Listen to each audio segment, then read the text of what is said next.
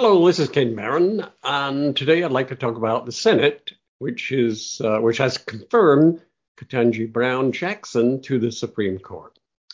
This was a 53-47 vote, and she was elevated as the first black woman to the pinnacle of the judicial branch as senators erupted in cheers. Three Republicans joined Democrats in supporting President Biden's nominee, but no black woman had the opportunity to vote for the barrier breaking nominee.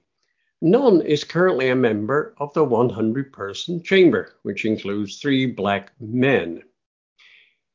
This nomination was in spite of Republican opposition, accusing her of possibly voting to packing justice on the Supreme Court.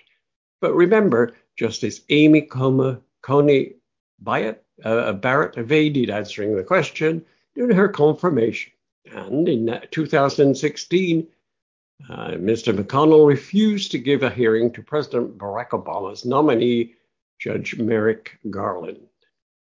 Senator Ted Cruz said he expected Judge Ketanji Brown Jackson to become the, quote, furthest left of any justice to ever, ever had served on the Supreme Court, end quote.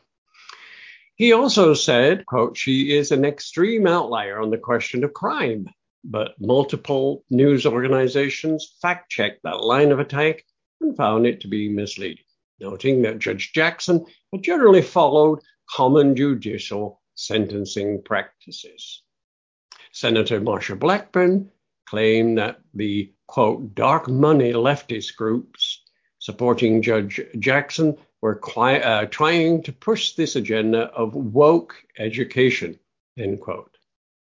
Three Republicans supporting, supported her, which parallels that of Justice Neil Gorsuch in terms of limited bipartisan support. But let's celebrate the decision. Raised by black loving parents who grew up in segregation. Senator Cory Booker, the only black lawmaker on the Senate Judiciary Committee, moved Judge Jackson to tears as he reminded her of the significance of her bid to sit on the Supreme Court. Well, you are my star. You are my harbinger of hope. I'm not going to let my joy be stolen because I know you and I, we appreciate something that we get that a lot of my college colleagues don't. Jackson is amongst the most popular judges in recent history to be confirmed to the court. A poll uh, conducted after Jackson's Senate confirmation hearings found 49% of respondents thought the Senate should confirm Jackson, and only 26% thought it shouldn't. This is higher than any of the three justices nominated by former President Donald Trump, how they received on being confirmed.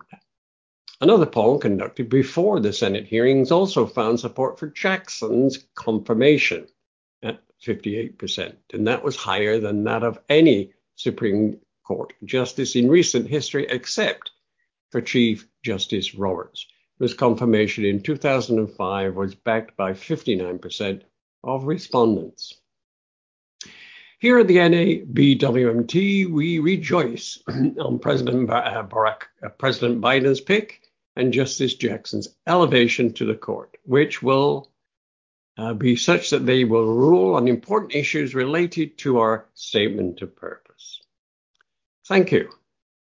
Please subscribe to us, and uh, we are on many channels, including nabwmt.org, that's our website. We're on Facebook, and we are on Twitter. Please comment if you wish and like us. We'd appreciate it. Thank you.